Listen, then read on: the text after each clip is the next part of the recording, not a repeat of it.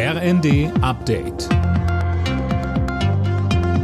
Stündlich neu. Auf den Punkt informiert. Ich bin Gisa Weber. Die Liste der wichtigen Themen ist lang, wenn sich Bundeskanzler Scholz heute mit US-Präsident Biden in Washington trifft. Am drängendsten ist wohl die weitere Hilfe für die Ukraine. Denn die Republikaner im US-Kongress blockieren nach wie vor neue Milliardenhilfen für Kiew.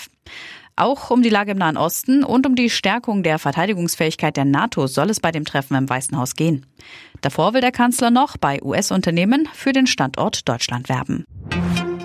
Gute Nachricht für die Angestellten in den Arztpraxen. Ihr Warnstreik hat Erfolg gehabt. Die Tarifparteien haben sich geeinigt. Das hat der Verband medizinischer Fachberufe mitgeteilt. Sönke Röhling, wie sieht der Deal denn aus? Ja, das ist bisher noch nicht bekannt. Konkrete Inhalte sollen erst Ende nächster Woche bekannt gegeben werden. Bundesweit waren rund 330.000 medizinische Fachangestellte und Arzthelfer aufgerufen, für einen Tag die Arbeit niederzulegen. In vielen Praxen führte das zu längeren Wartezeiten. Einige blieben sogar ganz geschlossen. Für den zuständigen Verband war es der erste Warnstreik überhaupt. Wladimir Putin hat erstmals seit Beginn des russischen Angriffskrieges gegen die Ukraine vor knapp zwei Jahren einem westlichen Journalisten ein Interview gegeben. Der rechte US-Moderator Tucker Carlson hat das Gespräch jetzt auf seiner Webseite veröffentlicht.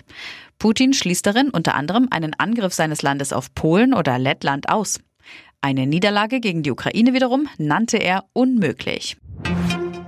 Der Klimawandel macht sich immer stärker bemerkbar. Erstmals lag die globale Erderwärmung über einen Zeitraum von zwölf Monaten dauerhaft über anderthalb Grad im Vergleich zum vorindustriellen Zeitalter. Der EU-Klimawandeldienst Copernicus spricht von katastrophalen Folgen, etwa durch Hitzewellen, Dürren und Überschwemmungen. In Paris sind am Abend die Partien für die Gruppenphase in der Nations League ausgelost worden. Die DFB 11 ist dabei um die ganz großen Gegner erst einmal drum rumgekommen. Es geht zunächst gegen die Niederlande, Ungarn und Bosnien-Herzegowina. Alle Nachrichten auf rnd.de